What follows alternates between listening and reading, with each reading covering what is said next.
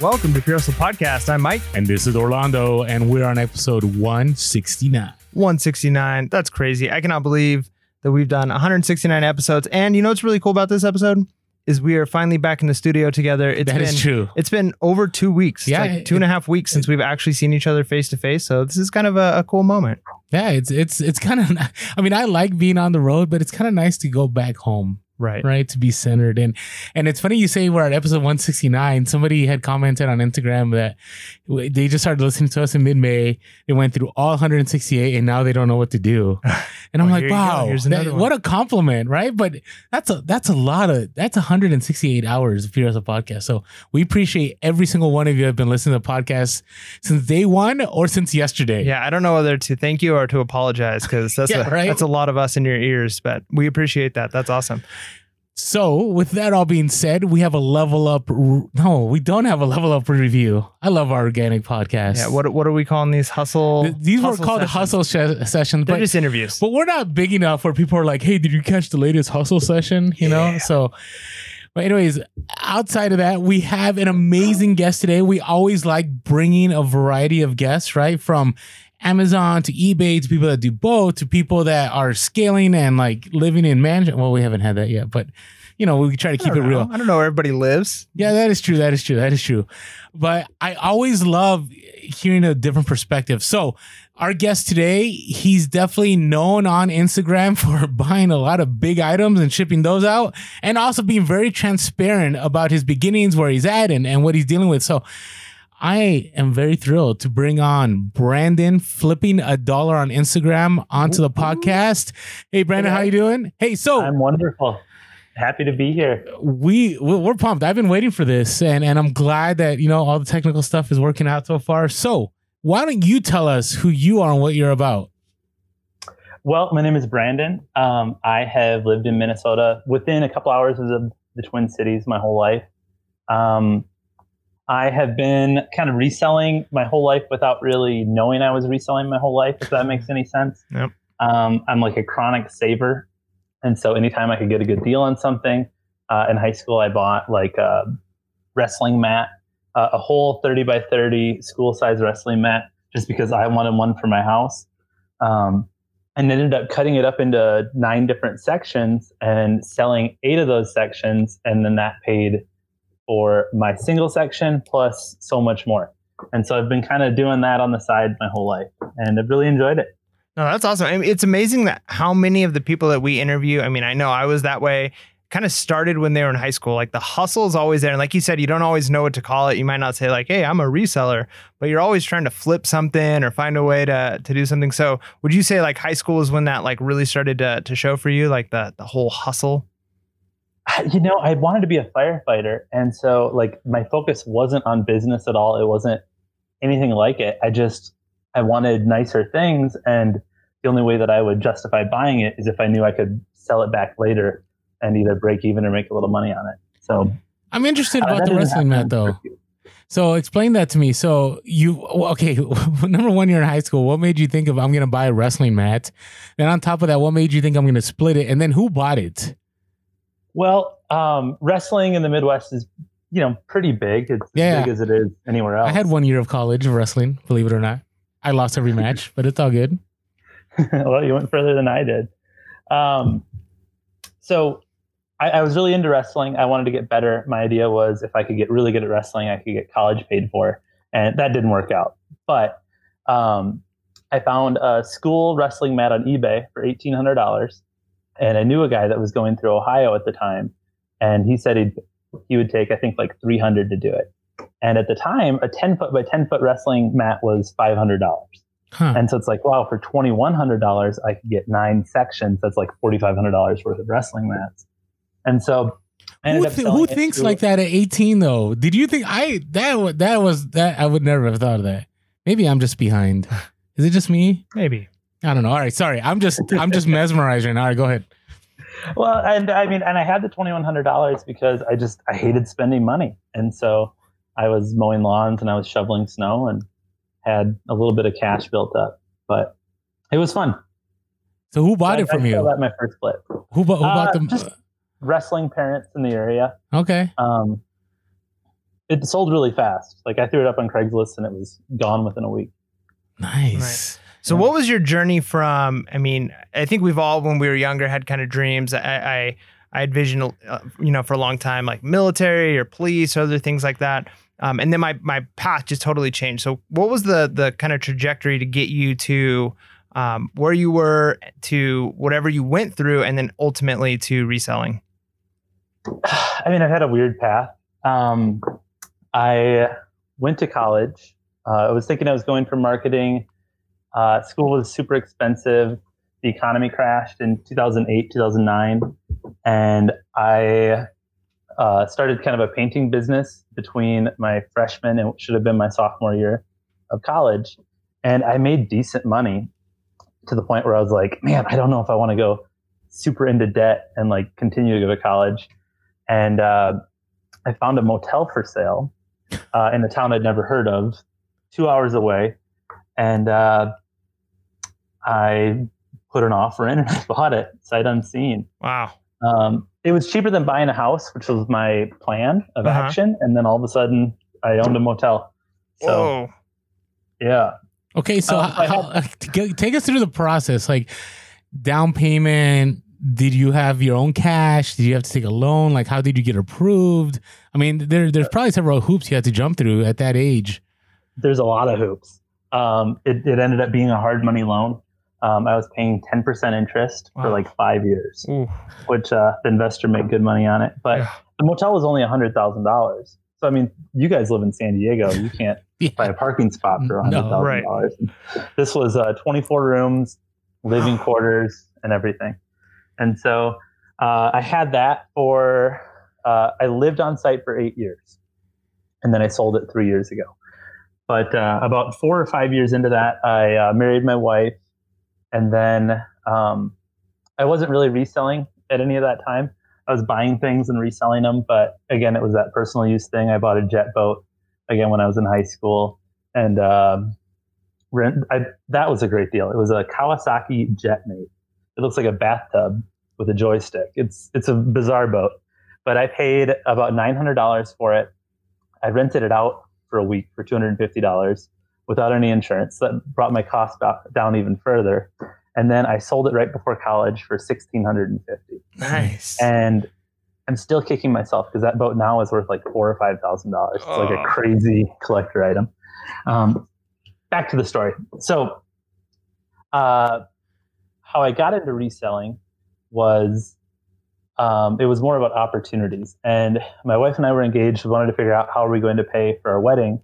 And at that time, LED light bulbs just crashed in price Mm. they were like 10 12 dollars a piece and then they went down to two dollars a piece and this guy in like a minivan i'll never forget whipped into the motel and said do you want free light bulbs and i said sure and so he said like the rebate was eight dollars a light bulb and so he said i'll sell you light bulbs for eight dollars and uh, so you'll pay me and then you'll fill out this form and i'll make it easy for you and then you'll get a check from um, it was either the utility companies or uh, the state of Minnesota, something. And so um, I did that, and I thought this is very strange. What's going on here? and I realized that I sold, I way overpaid for the light bulbs, but they were free for me. You know, it was just like a weird loophole in the government. And so I thought, all right, well, if he did that to me, I could go to a different hotel and do that to them. Mm. And so I did that. And uh, I mean, like in one day, we made $6,000. And I Wow. thought, this is crazy. Okay. Uh, and we incorporated, we did all that. Uh, we had an official LLC and everything for about like three months when that, before that loophole shut. But uh, that was fun. Um, and so then fast forward a couple years, and my wife was, uh, she worked at Target Corporate, uh, but she quit to come uh, work and live at the motel with me, which is not an upgrade, by the way. She I want, had a I much want to hear more career. about the motel. Yeah. Okay, can we can we can we stop there for a moment? Because I'm really I'm really Well- intrigued about like you buy. A, okay, I'm just imagining. How old were you when you bought this motel? I just turned 19. Okay, Wow. you just turned 19. Okay, now as a 40 year old, actually as a 41 year old now, sadness. Just my birthday just passed. But anyways, I understand that like if I bought a motel, I would need a staff to clean, right? I would need to have some kind of security or whatever. I would need to have money reserved, right, for refunds or whatever. I mean, there there's so many pieces I don't even know about. I'm sure there's insurance that you need. I'm sure there's, yeah. You know, how do you deal with the parking spots? Like eh, there's just so much that goes into it. So how did you manage that at 19? Uh just aggressively blind ambition. I really thought highly of myself and thought mm. I can do this is a simple business. I can do that. Um, and like I mean, nothing in this world is really that difficult. I mean, I'm sure getting to Mars is crazy difficult, but I mean, most things you can just Google. And mm. YouTube was around. There was no like motel moguls on YouTube like uh, you guys are for flipping, telling people how to do stuff. But um, you just learn. I the biggest hurdle for me was I was two hours away from my friends and my family. Mm. Um, so those were my resources. And so uh, and because you know the motel is a 24 hour business, I really never left the property. It was like a little prison for me, um, which made it difficult to kind of like integrate into the community. Um, but you know, over time, I built a staff, and it wasn't just me cleaning rooms and checking people in and everything. Um, it, it's anything. It, it's just it's easier than you'd expect is what I want to say. Yeah, well, I can imagine like even with ten percent interest, which I mean that's obviously crazy. It's it's way more than you'd have to pay on a mortgage or, or something like that. Uh, mm-hmm. But the fact that, like you said, hundred thousand dollars, if you would have bought a house, I don't know what the market was like back then. I mean, the market had just crashed, so it was probably about hundred thousand dollars, maybe less, eight seventy thousand dollars for a home. But you have this, so you're living there, and then you've got other people literally paying you know, to for your house for where you're staying. Um, yeah. So, so would you say that it was like super successful? Was it something that you you as you were going through, you're like, man, this is like the dream. I'm just pulling in cash. So I would say the first like two or three years, it was like, wow, I am doing it. And uh, I got, uh, I don't know if I'd call it luck, but there was a huge hailstorm that hit the motel within six months of me purchasing it, which, like, I mean, a huge hailstorm, which was a huge gift because insurance paid for me to have a brand new roof and then it filled the motel for six months with a bunch of roofing contractors. Wow. Huh. And so I went from like, what am I doing? Why did I buy this thing? To hey, the rooms are full. And I kind of that built up my reserve capital to the point where I never really had to look back after that. So financially, I would say success, but like lifestyle, it, it was not. You know, mm. it uh, pulled me away from friends and family, and it wasn't the kind of business that I would want to go into again just because of that. Interesting. Now, would it have been worth it um, if you would have, let's say, like, I'm going to get a manager who's going to kind of manage this for me, and maybe you still live there, so it's like your house, but it's all being paid for. You got a manager, or were you trying to like run the whole ship yourself? Well, I uh, I had to run the whole ship myself. I tried to do the manager route, um, and that just didn't work. It didn't bring in enough revenue. Mm. Um, with 24 rooms, we really the 24 rooms in the market we were in. Uh, we had a bit of a ceiling about this is as good as this building can get. And that doesn't include a full time manager with me living off of the property. Mm. So, um, yeah, we kind of hit our ceiling. All right. So now I, I don't know how much we want to fast forward. You had the hotel until when? It's complicated. Okay. All right. All right. All right. um, I sold it on a contract for deed. So I'm acting as the bank essentially. Uh, okay. That was three years ago. Okay, so you still own it, is what you're saying? Kind of. It's complicated. okay, okay. All right, so let's rewind a little bit because we got a little bit too fast forward. Then, so you met you you met your wife.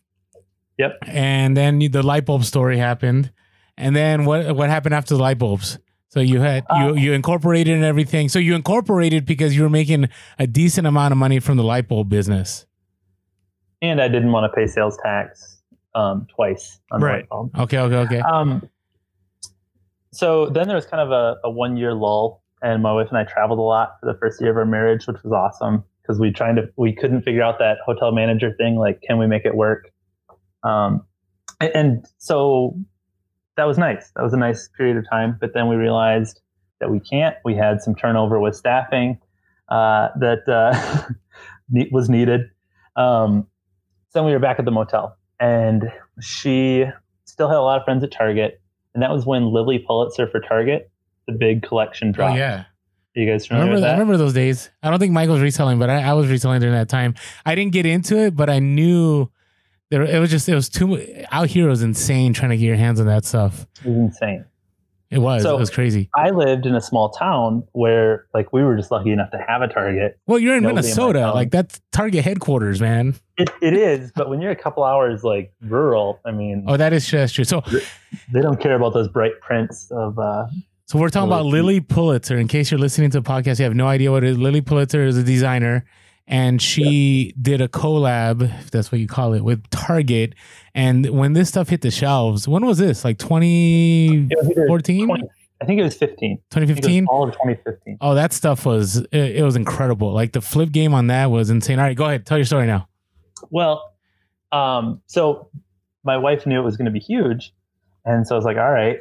I didn't even have an eBay account, and we go into the store, and she's seeing on I don't know if it was Instagram or Facebook at that time that all of her friends were trying to get stuff lined up in the Twin Cities, and it was all sold out. We walked into ours the next day, and it was full. Like no one touched anything. And so we're like, all right. So we maxed out the credit cards. We spent Wow. like three thousand dollars at that store, and I was like, this is crazy went home, threw it up on eBay, doubled our money in like four days, and I thought this is insane. Um, but eBay had the seller limits, so we opened up three eBay accounts in like one day. Oh man. Tried to jump through all those hoops, uh, which I wouldn't recommend. But uh, we were new; we had no idea what we were doing. And then I thought, okay, well, the, these small towns still have stuff. Uh, all right, let me see who I know in Iowa. So I called a friend in Iowa, and I said, hey, go to that local Target of like your really small town, and uh, if you buy everything there, drive it up to the motel. I'll pay you five hundred dollars in cash above whatever you paid for it. And he's like, oh, done, awesome. So Nice. he made some money, and we bought out three Targets in rural areas, and um, yeah, that was my first big reselling thing. And so then I started jumping on YouTube, like, wow, I want to learn more about this. Uh, I heard about the subreddit flipping, which Mhm. I learned a lot from. Um, watched a lot of Resale Rabbit on YouTube, Oh yeah. and he started talking about, um, and I think Rake and Profit back then. So I was kind of watching those two guys, thinking, wow, these are a couple of really hyper guys, but they uh, know what they're talking about apparently. Um, so then I did the Goodwill outlets a little bit because I was kind of hooked, um, and I hated it. I hated Mm. it so much. I didn't like the dirty clothing. Um, just didn't know anything. Didn't really know brands, and uh, so I quit. And I didn't resell for a while until I found an auction that kind of changed my life. And this was uh, the Gardening Club of America went out of business, and so it was their bankruptcy auction. And I had heard of Amazon FBA because it's like, you know, I don't want to. I heard of Amazon FBA. I knew that this had a lot of large quantity items, and I knew that this is what was good for Amazon's platform. So I signed up for Amazon and I bought 7,600 of these gardening weeders. And uh, I paid, Wow. I think, like $4,100. And it's like, all right, I'm going to learn Amazon. And um I shipped them in.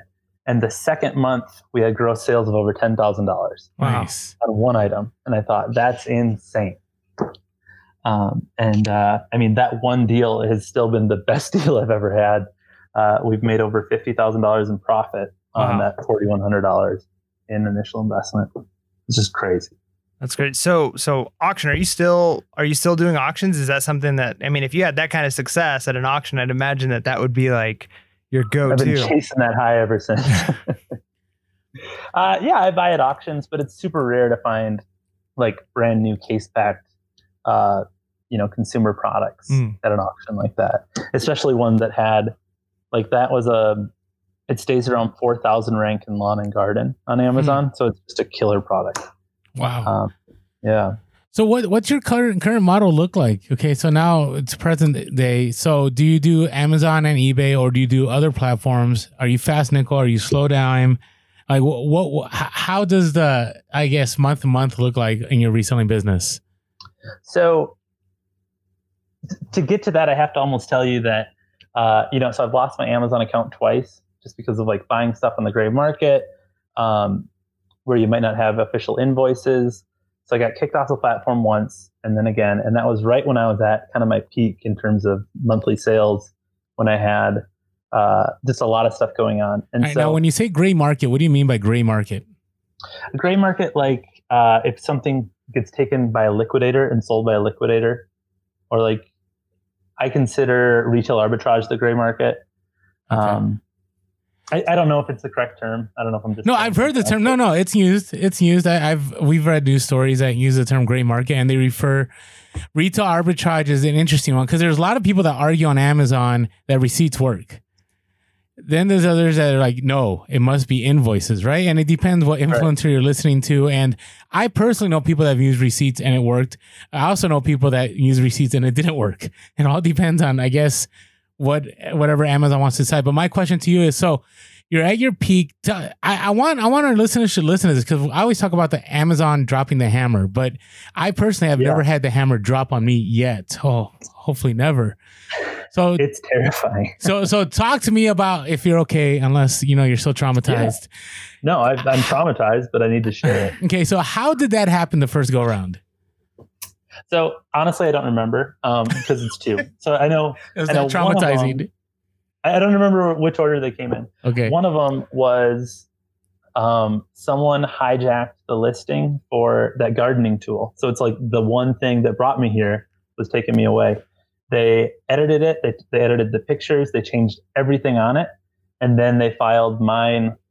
They they put in a claim that mine was not as the description. So Brandon, how can someone do that? I've always wondered that. I have no idea. Okay, because sometimes you know how it is. Like you'll source something and it comes up restricted, but it's it's restricted on Amazon not because Amazon doesn't allow you to sell it. There's usually like a problem with the keywords or something with the picture or there's something off, and somehow Right. somebody like a month or so down the road randomly fixes it and you go to scan it and it's now not restricted and it's and it's because of so you don't know you don't know how somebody edits that huh I have no idea. Okay, so if Um, somebody in the comments could tell us, I'd like to know.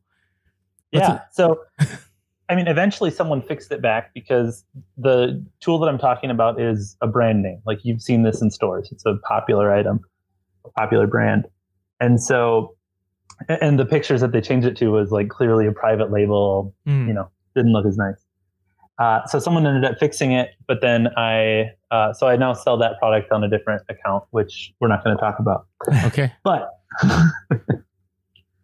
um, so that's the one time I got banned. The other time was Wait, so you got Um, banned because the don't know if listing it's itself got banned, got suspended suspended, but because, Because- the listing suspended.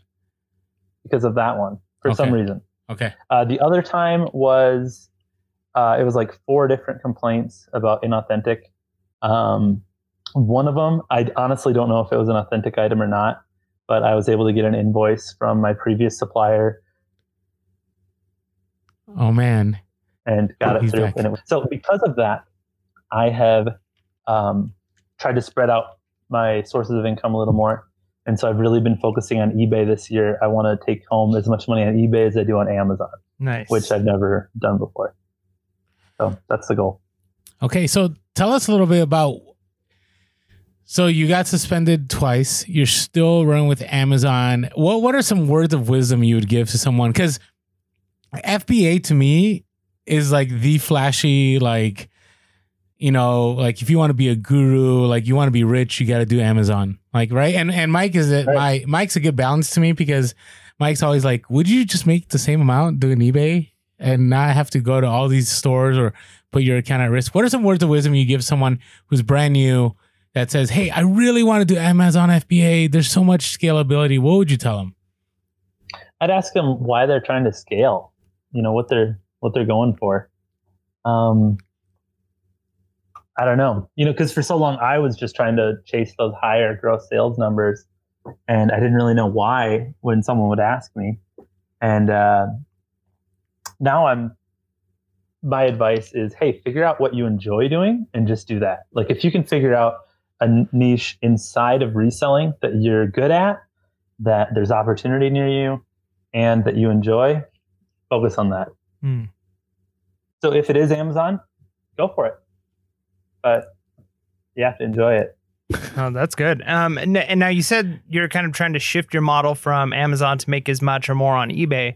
Um, Yeah. What is what does your process look like for that? How are you sourcing for eBay? What has your experience been on eBay as opposed to Amazon?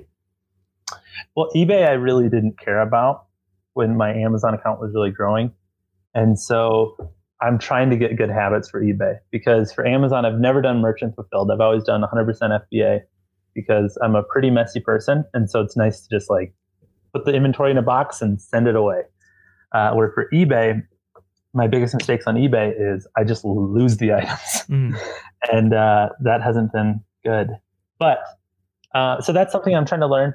Uh, my average selling price on eBay is over four times higher than it is on Amazon, Hmm. and so I just because it's like, you know, when I value my time and I try to figure out how much money am I making per hour for every hour of the day that I'm working, I realize that if I'm spending time trying to make five or ten dollars on eBay items, it's probably not worth my time to pack it, list it, ship it, unless it's something that can just go in a poly mailer. Um, and then I'm also in kind of a season of where I'm just trying to learn new niches. I'm trying to um, do something, do more of what I enjoy, which is learning. And so lately, I've been doing a lot of appliance parts. Um, I've been buying like three wheelers, trying to figure that stuff out. And uh, I don't know. I, I like taking on big challenges. Last year, I bought uh, Tim Hortons came to Minnesota, and they had like a big conflict with the franchisor up in Canada, and so they closed like 20 locations all at once, and they had only been open for a year. And I ended up buying like three or four of their drive-through sets, like everything, the headsets, the actual drive-through panels outside, everything but like the sliding window. and uh, what I didn't know then was if it doesn't fit on a four, you know, a 48 inch by 40 inch pallet, it's incredibly expensive to ship. Mm. And these things were like seven feet long. And so Oh that was an adventure on its own. But I don't know where you started this question, but it ended with me saying the length of a drive-through. Then you that's, bored. o- that's okay. Now, that's awesome. Like- So I was gonna say, so you, you're and Orlando kind of mentioned right at the beginning of this that you sell a lot of big things. Now it sounds like you're selling a lot of this stuff on eBay. Do you do big things locally too? Or are you using like Facebook Marketplace and OfferUp and those types of things? Or are you like, you know what, this stuff goes on eBay. I don't mind, you know, selling it and shipping it, even if it's big. Yeah, I mean the big stuff. When I'm sourcing big stuff, I need to make a really good return on it. Um, and generally, like because reselling is all about market inefficiencies, right? So if I can get um, a really, really, really big, like I just bought a bunch of mailboxes from. It was part of uh, University of Wisconsin. They had 25 like separate mailboxes that someone had on Facebook bids, had it on Facebook Marketplace for sale for over a year. Oh wow. And I came in and I bought each mailbox for five dollars, and uh, I threw them up on eBay. And because I'm not afraid to ship it, um, I've been selling them for between sixty-five and eighty-five dollars a piece, and I only have a few left. So, yeah, Man, Big that's stuff. crazy. I No, like that, It's fun. that's that's actually awesome. I mean, I'm I'm really nervous about big things. That's one thing I need to learn a little bit more is like the shipping and like you said, like even like shipping stuff on pallets and things like that. Um, I I tend to to ship. I mean, I I do what I would consider a bigger item would be like, all right, I'm sending out a VCR, you know, or a or a, a, a record table or something like that. Um, but I mean, clearly, I mean, you're you're finding success shipping big things, and I think you're right when you say like, okay, market inefficiencies, and and Orlando and I have talked about this in the past of, you know, uh, when you're only selling on Facebook Marketplace or selling on OfferUp, you're reaching a small audience, so you can tend to get better deals because, hey, the person who really wants that item and is willing to pay for what it's worth might be 800 miles away, 600 miles away, whatever it is. Um, but you know, I've always just been a little nervous. Like, what? Where did you get the experience of shipping big things? Did you just jump right into it? Did you lose some he money just on bought a motel, remember? I just jumped right into it. I I had no idea. I don't remember what my first big item was, honestly. Um, I YouTubed how do I ship something on a pallet. I don't know anyone that works at a warehouse. I just figured it out, man. Um, Such an entrepreneurial spirit. Like that. I don't know. A lot of people. I, I chased the big deals, and uh, I was like, oh man, now I have to figure this out. But the biggest shipping headache I've ever had by far was, and I like because a year and a half ago I bought, I didn't buy, I got a nine hole mini golf course for free. Um, I just had to ship video. it. And so I called a courier company and they handled everything for me. And it, it cost a lot. It was like $500 to have it shipped like 10 miles. But, you know, each piece had to be lifted into the uh, dock truck and it worked out.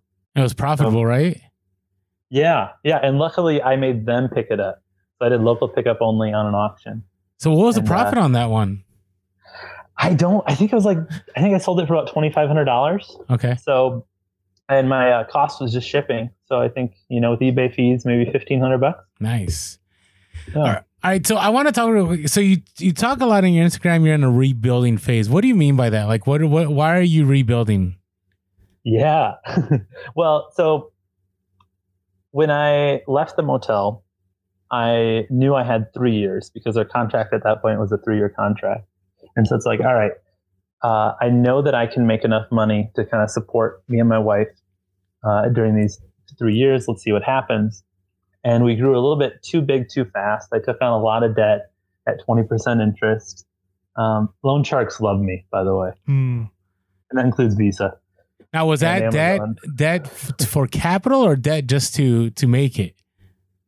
that was debt for well it started out as inventory debt and Okay. then when you have your money tied up in inventory and then you get your amazon payment every two weeks and that money should go towards inventory debt uh, when you have a lease uh, at the time i had um, someone on staff uh, i mean it just life got expensive and all of a sudden i ended up in um, quite a bit of debt pretty fast and then uh, excuse me um, then shortly thereafter, uh, sales started to slow down. I bought a like I got excited when I had the money, so I bought a lot of things that were way longer tail than I expected, and they weren't necessarily bad purchases, but they were bad for the season that my business was in, Mm. knowing that like I wasn't going to get my money back out right away, and so.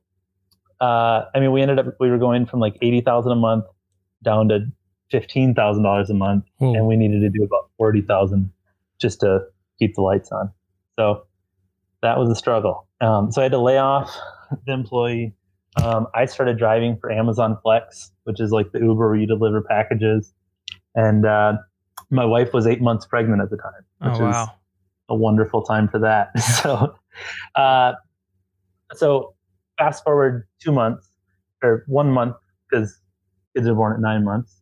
Um, my son was born. He was sick when he was born, and so he was in the NICU for the first week of his life. Mhm. And so like everything went on pause. Um, and I ended up moving back home into my parents' house, like leaving our. I still had. I was still on the hook for my warehouse lease in the Twin Cities. Um, got out of our condo lease, and uh, basically just had to rebuild from ground up, even though we had minimum debt payments every month of a couple thousand dollars. So Wow. uh, that was a year and a half ago, um, and we're in a completely different place now, thanks to uh, humbling myself and moving in with my parents, essentially. We wanted to take a quick moment to thank our sponsors for this episode. Hey everyone, ever found yourself too busy to list or wanting to scale and not knowing how? Well, we've partnered with a great service called Sellhound. They will help you do much of the heavy lifting and can benefit your business in many ways. Sign up for listing services with Sellhound and receive 25% off your first purchase or 25% off your first month of a Sellhound monthly subscription. You can do this by using our promo code all in caps, Pure Hustle 25. That's the numbers 25. By the way, everyone gets three free listings to try out before any purchases. Just go to sellhound.com and subscribe using our promo code Pure Hustle 25. So, Orlando and I are always looking out for tools and programs that can be used in our own reselling to help improve our sales uh, and things that we can share with the community in order to help others. Uh, and we've been lucky enough to partner with two companies here at the same time uh, that we think do just that. So, it's kind of interesting because both of these companies are competition. So, uh, you know, but this is a good thing that we're advertising both, I feel, because we are really, really big on letting you make decisions and not saying like this is the way you should do things uh, because you know you know what's best for your model of selling and what you need to be doing uh, so we've been able to partner with list perfectly and Vendoo and both of these are programs that can be used to cross list postings on multiple platforms. This is great because we always talk about the importance of being on multiple platforms and not putting all of your eggs into one basket. But one of the barriers to that is the time issue. And the nice thing with List Perfectly and Vendoo is it allows you to make one listing that then gets cross posted to multiple platforms. So you're not having to post things multiple places and spend that time. And in this case, that time saved is money you're making. So both of these companies have a special offer for our listeners if you were to sign up. Um, you need to sign up using the affiliate links that we have in our descriptions or show descriptions in order to get the uh, promotional codes. Uh, so First of all, is list perfectly. They're giving 30% off your first month, which is amazing. And they've got some incredible things that they they offer. So, uh, for instance, your postings go to eBay, they go to Mercari, Depop, Grail, Etsy, Poshmark. There's just so many. You got to check it out. There's almost too many to list here. Um, and so if you sign up, you get 30% off, but you have to use our, our link and then use the code LP30. And then the other one is Vendoo. Vendoo is very similar. Uh, you're going to get 25% off your first month if you use our affiliate link. You don't have to use a promo code. Just click on the link in the description. Uh, and your, your listings are going to go to eBay. They're going to go to Etsy. They're going to go to Poshmark. They're going to go to Mercari. So this is just a great opportunity for you to save some time, get on multiple platforms, and maybe make some more money. Uh, no, I mean that's that's actually I'm glad you share that because uh, you know a lot of times people look at you know people who are successful and they almost just imagine that they've had it easy the whole time. There haven't been difficulties, there haven't been setbacks. But when you look at anybody who's really really successful, oftentimes they have these stories, right? They have the stories of you know things went wrong. Maybe it's outside influences, things that kind of come uh, uh you know that that impact you. You know the your son being in the NICU or your child being in the NICU. My my son was in the NICU for for a week, and I just remember just how you know devastating and and and you know the anxiety that that can bring on you. Um, so you got those outside influences and then you also have you know mistakes that we make along the way. And then like you said to be able to say like okay like i need to i need to reevaluate kind of humble myself and say going to move in with my parents going to get this figured out and rebuild. Um, and that i think is what really separates the people who are very successful and the people who ultimately um, and, and, success might not, might not even be the right word, but the people who are willing to overcome and willing to to push forward, as opposed to those who kind of just wallow and stay where they're at, and then things you know kind of get worse and worse. So, um, where would you say you're at now that you can kind of look back and say like, okay, I'm because you said you're at a different place, a better place. Um, where do you where are you at now, and where do you see you know yourself going, and when this is all going to kind of be behind you, you can kind of look back and laugh. Well, I mean, I don't want to say thanks to COVID because like it's such a weird. yeah, no, no, no. We get it. We get it. But I mean, I, I, mean, if you sell online at all, you know, March was an insane month, mm-hmm. and then the months after have been great. Uh, but you know, I have friends that own restaurants and car dealers, you know, just other businesses that are really struggling right now, and so it's weird to be like super excited about what's going on in the world and everything else. But uh, we were in a really good place before that, and then that kind of pushed us to where we are. Uh, we only have kind of one big debt left, which put us into a spot where, you know, we don't have to live with my parents anymore. Uh, we do. We're we're in transition now. Hopefully, that'll change in the near future here. Um, but yeah, so I mean that humbling myself has allowed me to truly succeed. I feel more confident in who I am. Um, in terms of like I don't need the flashy things mm. to show that I'm a success. Uh, I'm more thankful and more. I, I, get to spend more time with my wife and my son than I ever had before. I mean, obviously, I've been here the whole time my son's been alive, but you know, when I was when I had the warehouse and I was struggling to make ends meet, I was working, you know, 78 out 80 hours a week, and now, uh, you know, I I don't work 40. I haven't worked 40 hours in a long time, mm. and uh, and we're we're doing well financially. So, what um, what has been the big jump that's reduced your hours from eighty to forty? Uh, I don't buy good deals anymore. I only buy great deals. Hmm. Okay, and and I don't do things that I dislike, which is if it's a great deal, but like there's a nasty sticker on here, I'm gonna walk away. I'm not gonna spend an hour peeling a sticker on an eight dollar item. Mm. Um, and so that, and then I've built relationships with suppliers a little more to where, um, you know, I, I really only shop about once a week at most. And then I thrift occasionally, but that's just for fun. So Okay, Um, and you're full time, and is your wife full time, or does she also work? No, my wife uh, is in full time school, so we've been Okay. cash flowing Wow. school as well. The Dave Good for Ramsey you. style, which is Nice. interesting. So talk uh, talk to us a little bit since we have our level up review with uh, Dave Ramsey's Totally Money Makeover that we we've been reviewing. How, when did you start applying that and how and and you know did you go all in like envelopes or did you? Already to know. Or so when you say Dave Ramsey, what what do you mean? Because it's it's part of the process. I think people need to learn because I know we have a lot of our listeners that to me even I'll explain for myself when I remember when I read the book. I'm like, this is so crazy. Like envelopes or like the fact that I have to actually budget fund money, like that's terrible. I don't want to do that. Right. So talk to us a little bit how you got to that process. What, what did you guys do? Well, we took the Financial Peace University as part of our premarital counseling, Okay. uh, which I highly recommend. Um, but I was too smart for it back then. Mm. Um, and it took just a couple mistakes along the way to realize, whoa, uh, let's start looking at this stuff. So I I agree with most of what he says um, to the point where I just don't act like I dispute him. Um, the one big thing is his first thing is you need a thousand dollars in the bank before you pay down debt, and I just think, you know, he hasn't changed that number since like 1995. and you should probably That's true. pop that up. but uh, I mean, other than that, the, I don't know. I we we tackled debt like crazy. We paid off about forty thousand dollars in the last twelve months. Wow. It's been unreal and awesome. That's good. Okay. So, so you don't do the envelopes, but you're definitely, you did some of the snowball, you paid off some of the credit cards. We budget every month. Yeah, Okay. and, and I budget. I have a personal budget, and then I budget for the business. And so I have a weekly budget for how much I'm going to spend on inventory uh, with rollover dollars. So like last week, I didn't spend much money, so I spent like this week's and last week's budget all today. Nice. So what uh, if- what about- I'm done. What if a great deal though comes along and it's over your budget? There's always another deal. Okay. That, Always another deal. That, That's- that's, a that's tough discipline. one. That Yeah. is. I and I get where you're. I mean, there was a point in time. I, I was like now, if there's a deal, like I'll make it happen. But I was just watching somebody on Instagram today who does. ex- They do really well. They're excellent at what they do.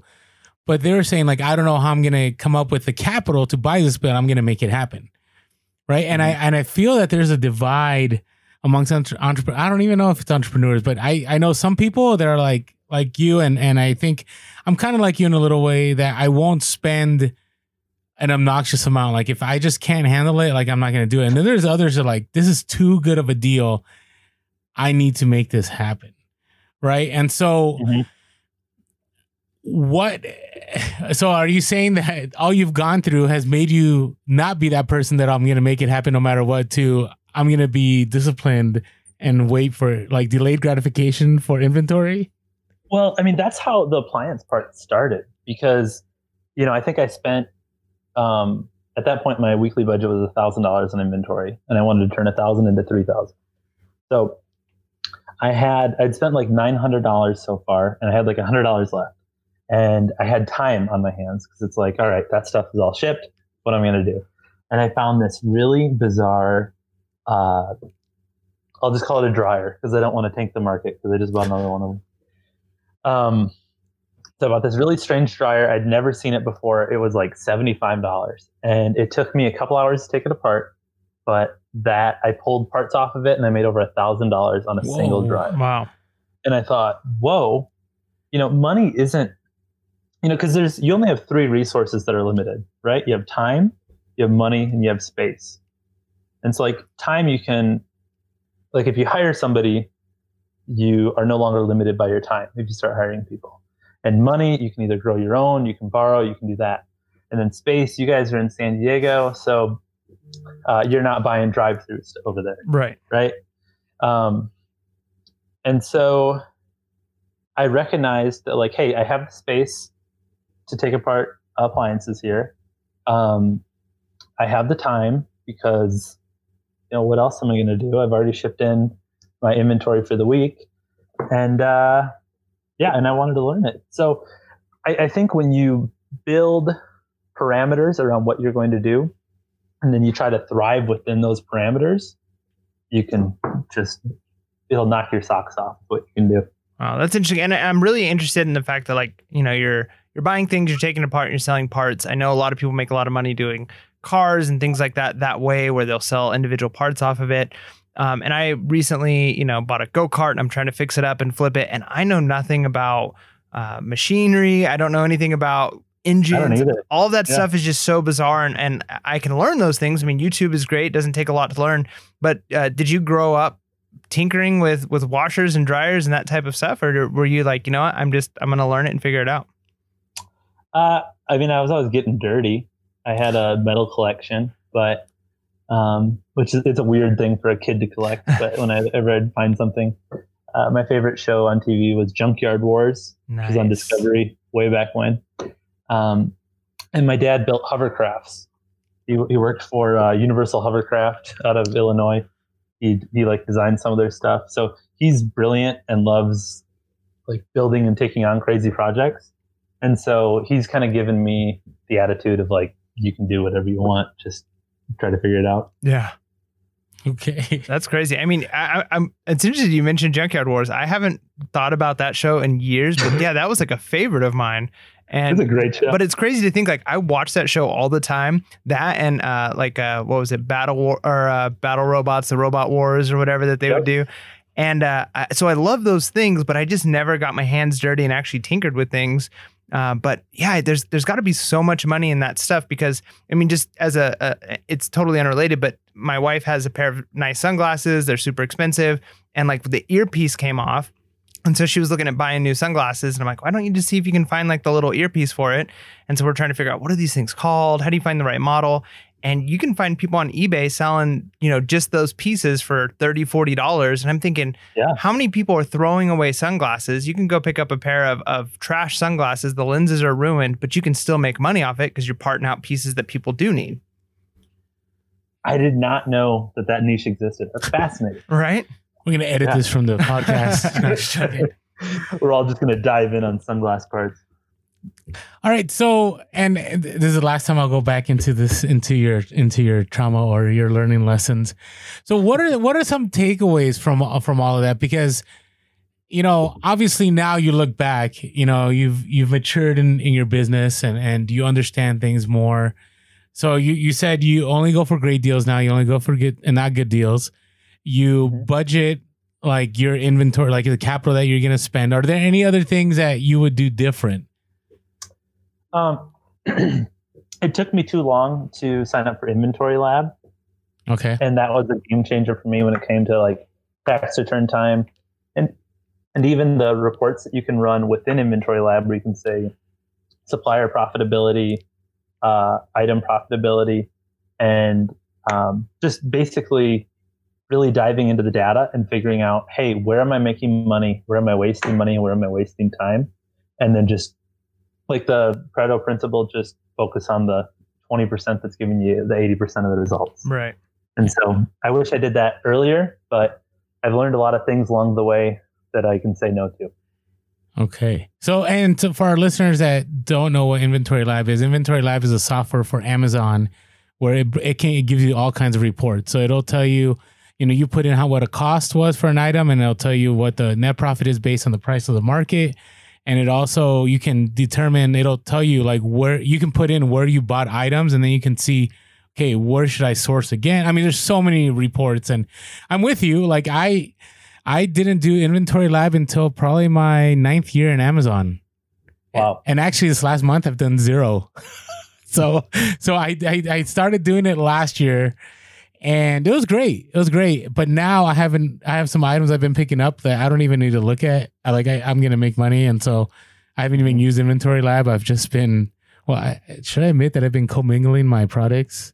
I don't know. A lot of people give me flack about that, but if you don't know what that means, You're fine by me. all right. If you if, if you don't know what that means, so on Amazon, you're allowed sometimes to ship things into the FBA warehouse without printing a label for it. You just use the manufacturer's barcode. The danger with that is if you get an inauthentic claim or if you know they're to ship whatever pops up. So it may not be yours that you shipped in, it might be somebody else's and that's where the problem lies. Where if you have labels, it's only to be the one that's connected to your label. And so a lot of I man, when we got on Instagram, I got so many people that were like, Orlando, what are you doing? You're commingling. Like, don't do that. And I haven't commingled in a while, but this last time, the velocity of sales, I was like, I, I got to ship things out as fast as possible. So I'm not going to label. And I'm sure I'm going to get some comments in the YouTube for that, but it is what it is. So I wanted everybody to know what Inventory Lab is in case you're lost. I think it's a great software program. You just got to find if it if it works for you, but I would say it works for 99% of people. Is that fair? That's fair. Yeah. Okay. And there might be a better software out there, but uh, I like what I have going on. And so I have no reason to leave. Okay, so now what's your week look like now? So you're saying 40 hours. What what's it look like now that you're full time? How do you? I mean, some people are looking for a day to day. Do you are you a day to day guy, or you're like whatever comes across? No, no, no. I need to work on that. Uh, starting this fall with uh, you know the next semester starting um, for my wife in school, uh, I will be working Mondays and Tuesdays all day, and then um, half day Wednesday, and then uh, maybe a half day on Fridays. And so one of those days, I'll do like a full day of buying, and then the other days will be shipping and listing and uh, liking pictures of Pure Hustle podcast on Instagram. nice. Nice, appreciate that. So Uh, no, that's good. So, what is? Um, uh, I want to hear more about your your your journey into eBay. So, you say you do some thrifting, you know, kind of for fun, uh, you know, Mhm. for yourself, type of a thing. Um, what are you doing now to kind of shift more and more of your business over to eBay? Are you is is your sourcing through vendors, or are you trying to do more sourcing through um, retail arbitrage for eBay or for garage sales, thrift stores, that type of Um, thing? yeah, I don't really sell consumer products on eBay. I do a little bit, but I do a lot of tools, um, restaurant equipment, that kind of stuff, stuff that I can buy in auction. Uh, mostly weird stuff, stuff that I've like never seen before and looked up and thought, "Ah, that's strange. It's got to be worth something. And sometimes it is. And I'll throw it up there. you I love- are you are a modern day treasure hunter. Like I, Oh, I love it. you I do. I couldn't do what you do. I couldn't just randomly buy stuff I didn't know. Like I, there was a period I could, and now I, I just oh man, I just you like the discovery part is what you're saying. I do. I do. It's it brings me joy because I get to learn about something new, and it's like, whoa. Um, like this last week, I, I didn't end up buying any of it, but I spent a few hours researching like advanced paint mixers because Sherwin Williams was closing one of their distribution centers. And so it's like, all right, you know, how does this work? Is this worth anything? And it turns out when it's like a massive industrial paint mixer, there's not a lot of buyers. Right. So didn't buy any. But So how did you how did you find that out? Was it a simple sell through rate number on eBay well, a lot of that stuff doesn't sell on eBay. A lot of it Okay. sells on like um, I think it's Machinery Trader or there's a really big one out of Evansville, Indiana that I've tried to sell some big stuff on before. I had a pallet inverter last year that was uh, a big loss. Um, tell tell a story about that? Pal- what's a pallet inverter? So I was on Craigslist, and a company. It's hard to explain. It it lifts a pallet in the air and it turns it 180 degrees, and then it sets it back down on its on its top. And so it's used in applications of like uh, print shops.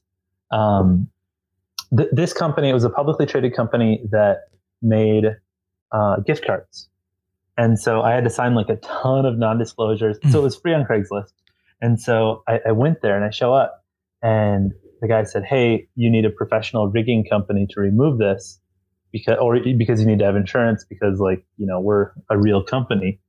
And I, uh, I said, "Man, okay." So I called the rigging company, and I got a quote for twenty seven hundred dollars to remove it.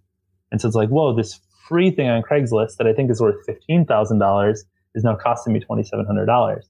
And so I went home and I thought about it for a while, and then I called the company that was trying to get rid of it. And I said, Hey, I'll take it from you, but uh, you're going to have to pay me $2,700.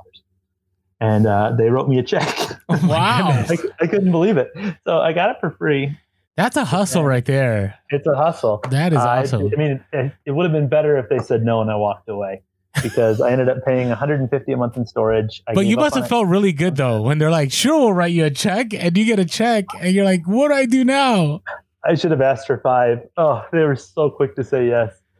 Um, anyway, so I paid six months of storage, ended up giving up on it. Uh, called a local auctioneer to auction it off. It sold for like a hundred dollars, which was less than the auction fees. So I walked away from it, and uh, I had it listed on this big machinery trader website. And I get a call not even a month ago. Uh, someone was interested in it at like the ten thousand dollar price, Oh. and so it's like, man, if I Oh. just held out a little longer and paid that hundred and fifty a month. Oh, that's rough. Could you have, uh, Mm-hmm. as soon as you got it on the rig, could you have taken it to like a scrap metal place and like recycled it and made some money off of it? So they would have paid for you to just ship it there. The cost to bring it to the scrapyard is more than what it was worth in scrap. Wow. they're they're about the same. You know, I bet you scrap is way down. I don't even know what it is per ton right now, but this thing weighed, uh, you know, at least six, seven thousand pounds. Wow. But um, you know, to bring it to the scrapyard would have cost at least six, seven hundred dollars. So I think I would have been in the hole on that. Oh, that's crazy. that's that's that's a wild story. Now, I'm interested. I'm really intrigued. So, you're saying that there are different sites outside of the normal things we think about, like eBay and so on, to sell big machinery. Yeah. How do those? I, I'm I'm really I feel like I'm a five year old asking you these questions. How do those work? Is it like you list it and there's pictures? I mean, is it? Can you look at comps on there? Like, how, what what what's that look like? What, and what are they? You know, um, I mean, you're just gonna have to Google, uh, Okay. like, Ooh, The specific Google on me. Okay. and then no, like because machinery trader is like a big general one, but then there's a lot of specific websites for different Oh, okay, okay. So is it kind of like I um, bring it down to a level I understand? So there's reverb, which is a is it's for Right. instruments, right? So like a lot of people sell, you know, bass guitars or amplifiers on reverb. It, it's like eBay, but it's not. But it specializes in music. Is that what you're It kind of how this works? Exactly. Yeah, because if someone's buying it from this website, they're going to assume that the people actually know more about the item than if like some random guy like me who usually sells, you know, dirty old shoes on eBay. So you need to be ready to answer put it on eBay questions. Where it's like twenty dollar item, twenty dollar item, twenty dollar item, fifteen thousand dollar pallet inverter. Right. You know, I'm not going to get calls like, "Hey, you know, how old is the motor on the the third wheel?" And it's like, I don't know anything about it. so I use this brokerage firm that appraises the machinery and everything, but it didn't work out. That's okay. And that's crazy. I mean, you've taken some really big risks. I mean, obviously, some of them pay off, some of them don't. Uh, but I'm interested because you went from, like you kind of said, like a, almost like a blind ambition. You were just you wanted to go for it. You did something huge. Um, looking back at like even the motel and you know the headache of that, but the success of that and all of those things. So where do you see yourself going from here? Like you- you're you're at a place where you're rebuilding. You're you're finally in. You know, you've Dave Ramseyed your way out of a lot of stuff. You're cash flowing your wife through through college. So what does like the next five years look like? What are you hoping for? Are you hoping like another warehouse, another motel, another growing, or are you kind of happy just kind of keeping it smaller? I'm super open. I'm super open. Um, I mean, it really depends on what opportunities will arise, and there's a lot of opportunities coming through the pipeline because of what's going on in the economy right now. Mm. And so, I um the only thing I don't want right now is a small motel or a gas station. Mm. Mostly because the gas stations in this area, like it's QuikTrip or it's nothing. Mm. Those guys run this town. So I don't know. I don't know what's going to happen next. I'd like to buy one piece of real estate a year for the next 10 years. Wow. Um, it's kind of a, a thought in the back of my head. Um, yeah. And then just having, you know, I, I had really big goals when I was 19 and just bought a motel. You know, I was thinking like, wow, Minnesota Twins in probably 20 years or so. Uh, you know, and then the Vikings five years after that. We'll see. Um, but you know, now I my my goals aren't really there. My goals are more about like, hey, ten years from now, I'm going to have a kid in middle school, uh, hopefully a couple of kids in elementary. Um, how can I spend the most time with them? Mm. And so, what can I do now that puts me in the best position to be incredibly available from now and then, and then from then beyond? Because I don't know how long I can sell on Amazon. I don't know, you know, what markets shift on eBay. I, I, I don't know. And so, by taking more money off the table and putting it into like long term investments, I feel like that sets me up super well for the rest of my 30s and then into my 40s and beyond. Nice. All right, so I got I have some specific questions for you. It's like technical, procedural. So at one time on Instagram, you had mentioned about. So here, the big deal for us is like I'm not going to get a warehouse because the cost of overhead for a warehouse in California is just obnoxious. But you had Mhm. mentioned something at one point that there are certain places where you can rent a portion or like a pallet of a warehouse. Yeah, that's available nationwide. So t- t- tell me a little bit about that. I'm interested. Um, oh, I just talked to one of my advisors yesterday. I'm I'm building up kind of people that are further along in the industry that actually want to give me time, which is fun. But anyways, he does it. I've never done it, but the place that I priced out locally, they charge seven dollars and fifty cents per month per pallet, and then uh, an inbound fee and an outbound fee. And so when you couple that with uh, having like a decent uh, relationship with like a courier service, which you know do the dock and liftgate stuff. Okay, Um, explain that. get- explain the truck at Macy's the other day. What was that? Oh, that was just an LTL shipment. Um, I live on a hill, and that was just an Amazon LTL shipment, and uh, he just refuses to back up. Some LTL drivers are just cowboys, and they'll block traffic and they'll whip through neighborhoods. So when you say. LTL, I, we have a lot of listeners that have no idea what you're talking about. I know what you're talking about, but what, what do you what do you mean by LTL? So LTL uh, just means that they deliver. You know, it's not the full truckload at once. They do several stops, and they'll do a pallet or two at a time. Okay, Um, so usually anything less than like six pallets is sent LTL. Um, that's usually kind of the break even point. yeah, and that's when you when you send it to Amazon. A lot of people you see on Instagram just send the boxes, but there's a point where you can send LTL pallets if you have a lot of inventory, and actually it's super cheap because it's like cents per pound. And so it's worth it. Actually, I should have done LTL when I was in Colorado, but I was in a hotel room. It would have been kind of kind of crowded. Like I just it wouldn't have worked out. But you know, when you're sending out 13 boxes, eh, that's pallet worthy. I mean, I, I basically I sent out two pallets. you know, and it would have I probably would have had more profit had I done it that way. So so it's good. Okay, going back. So these spaces, you just you just look it up. What what are they called? Where do you Uh, I mean, I think you can just Google like warehousing services and then just make some calls. But for me, and what I'm like going towards with that is, you know, we talked about it earlier how we have limitations of space and time. And I have a lot of space here because I'm at my parents' house and it's great. But uh, all great things come to an end. Mm. Uh, I can't say my wife loves living here, um, which is to be expected. you know this is gonna Um, li- this is gonna air right? You know the right. You, you, might- they uh, may- common knowledge. Okay, all right, all right. Just throw it Yeah. out there. um, anyways, so at seven dollars and fifty cents a month, I have to figure out how, like what what does a warehouse cost in my area, and what does it cost to insure uh, a warehouse employee, or am I going to do all the work? Where if I can basically underwrite my deals to where, hey, this might not sell for a year, is it worth storing for ninety dollars, and then picking it up a year from now? like is that worthwhile so i think that's the math that you have to do to make this stuff worthwhile Okay, that leads into my next question then. So my next question is so I've been on the on this road of holding items and later on sending them to Amazon. I personally myself I, I failed at it. Like I just I couldn't I couldn't do it. There were so many times I tried to predict the market and go, hey, six months from now this is gonna go up in price. Those of you that have followed it, Pure podcast from the beginning, you you saw a lot of that probably in month three or four where I was sourcing for Q4 and I'm like, hey, when Christmas hits, this is gonna go way up. And I was right, um, like 60% of the time, but there was 40% of the goods that I just ended up selling at a break even point or at a loss. So explain to me, how do you make sure that doesn't happen? i just buy it right you know like Okay. our cost of goods sold on amazon is less than 15% Mm. Okay.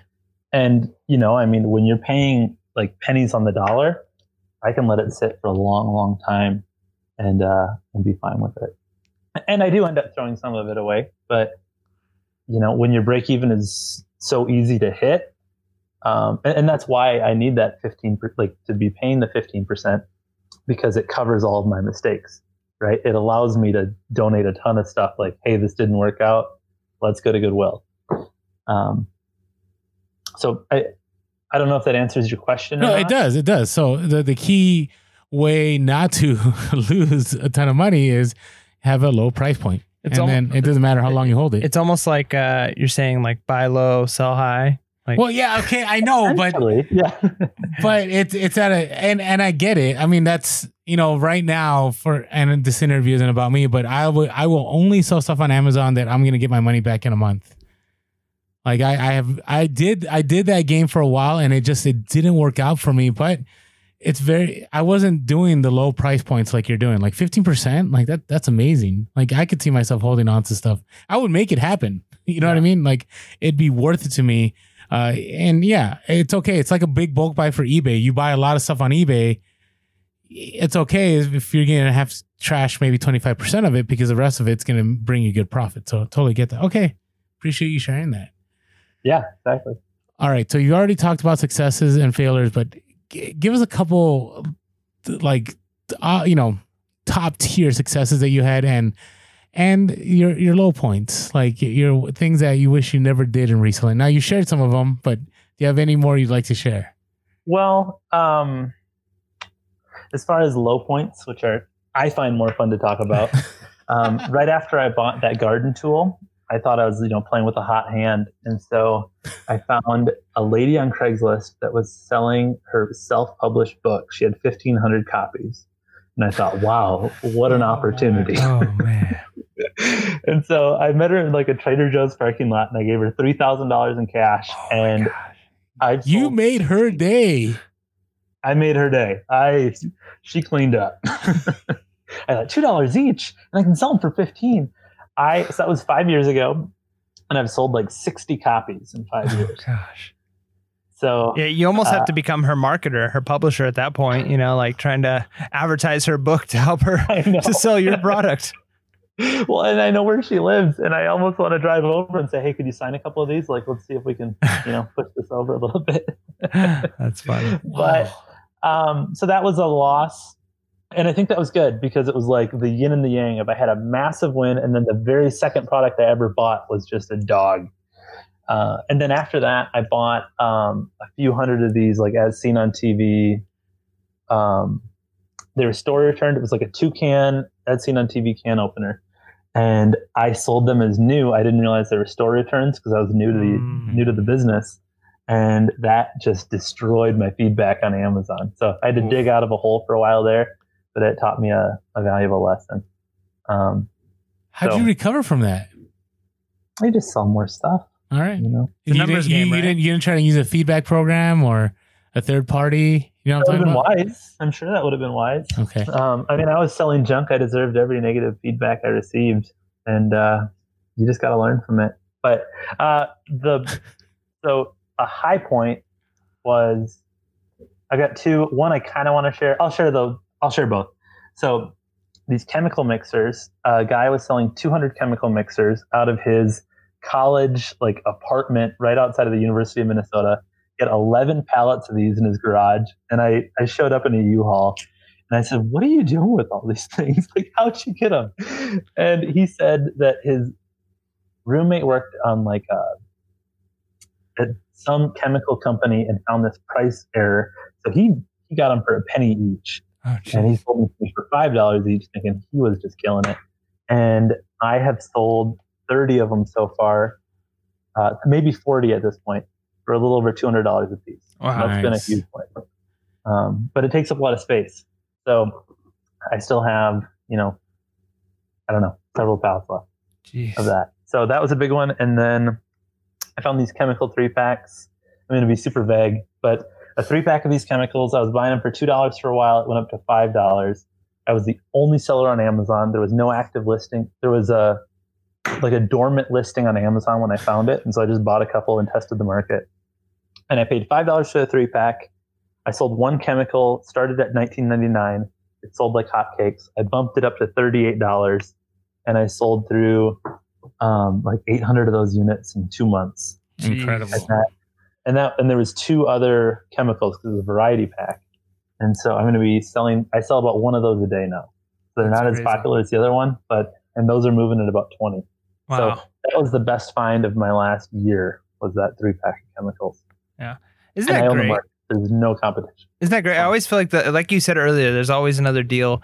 Sometimes you know I get a really good deal on something in, in my you know experience. I've had like a really good some board game deals. I've had some good Department 56. Recently, I've sold a lot of like RPG books, and like you get one of those deals, and it kind of carries you for a while, right? Like those are like where you're pulling in all your money, and then you're thinking like. How am I going to ever top this? But then, like you said, like all it takes is one or two of those a year, right? Like you don't have to be getting those every single day, but sometimes we get that pressure on ourselves. Like, I need to find another one of these today as I'm looking on, you know, I'm trying to source and find items. But, you know, if you get an, a deal like that, like once every year or two, it kind of carries you. And then you find the, the smaller deals that kind of keep it going on top. But man, that's, that's such a, that's crazy. I mean, uh, the, the, the volume you were able to do there, the fact that you were able to break it up. And I think that's one thing a lot of people don't think about too, is just the fact that you can, you can split things. I mean, I went to a, uh, a swap meet and a lady was selling I don't know some kind of chemical too. It was like a, a, a fertilizer thing, and it was a, a a multi pack, like ten of them in a box, and each one was selling for more than she was selling the boxes for. Right, so those deals are out there. You can find them. Yeah. Yeah, it's it's just a thrill. I absolutely love it. It's what makes this business fun for me. Nice. Cool. All right. Well, do you have your question? Yeah. wanna So ask? so um, I always ask our our guests, and and we uh, we don't put this on the questions that we send out. So putting you on the spot a little bit here, but um, so with everything you've been through in your life, you've had some some some ups, some downs, lots of experience. You've learned a ton.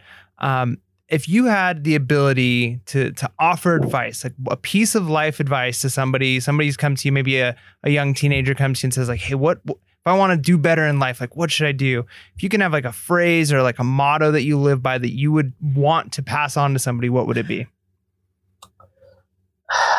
Man, I don't want to lead like lean too much into Dave Ramsey, but I think if you can live below your means and uh, just do more things that give you energy, just Mhm. like spend time doing things you love that also like pays you, you're gonna have a great life. no, it's That's true. good. Sure, we talk. We, we say we preach that all the time, right? The fact that you don't have to make six figures to feel like you're living like you have six figures. Like, I mean, six figures are nice. Don't get me wrong, but you can be wealthy as long as you live below your means. Like, you can just. So that's great, Brandon. No, I appreciate you sharing awesome. that. All right, where do you see reselling now in the next few years? Do you do you think do you are you on the hype train like everybody else? Like it's gonna be the most amazing, glorious next ten years, or you're like, yeah, it's gonna be the same. Where where are you landing here? I think it's going to continue to shift like it has. Um, I am bearish on wholesale on Amazon. I feel like new products on Amazon, it'll be harder and harder to make money um, because it's so like YouTube has made everything so accessible and people can learn how to sell on Amazon uh, easily. Um, some of my top sources a couple years ago now sell on Amazon directly. And so I just feel like the supply chain is just going to get tighter and tighter and tighter Hmm. as it's easier for a liquidator to bring the products to market. So I think that's going to happen. I feel like used stuff, vintage will never go away. Um, you know, there's companies that are always going to be liquidating and needing to move stuff. There'll always be inefficiencies in the market, um, and there's always opportunity. It might not always be retail arbitrage, Amazon, FBA. It might always not always be appliance parts on eBay, but there's always going to be something out there, and you just got to stay up with it. That's good. stuff. That's solid advice. All right. Well, hey, Brandon, thanks so much for being on the podcast. So to, to follow you, where, where does everybody have to follow you again? Uh, flipping a dollar on Instagram. Okay. and no That's no YouTube yet? I just don't like to edit videos. No, I, we, we get it. mine. We're a podcast. We get it. We drop things every once in a while, but we get it. So, all right. Hey, hey, give Brandon a follow. I'm flipping a dollar. You won't regret it. Great stories, a lot of great information, and he's real about it. So, thank you, Brandon, for being on the podcast. Really appreciate you. And uh, yeah, we'll, we'll have you back like in a year or so and see see where you're at. Yeah, follow up. So, all right. With that being said, hey, make sure to, you're welcome. Glad to have you on. Make sure to be real Be relevant. and be reselling. Thanks.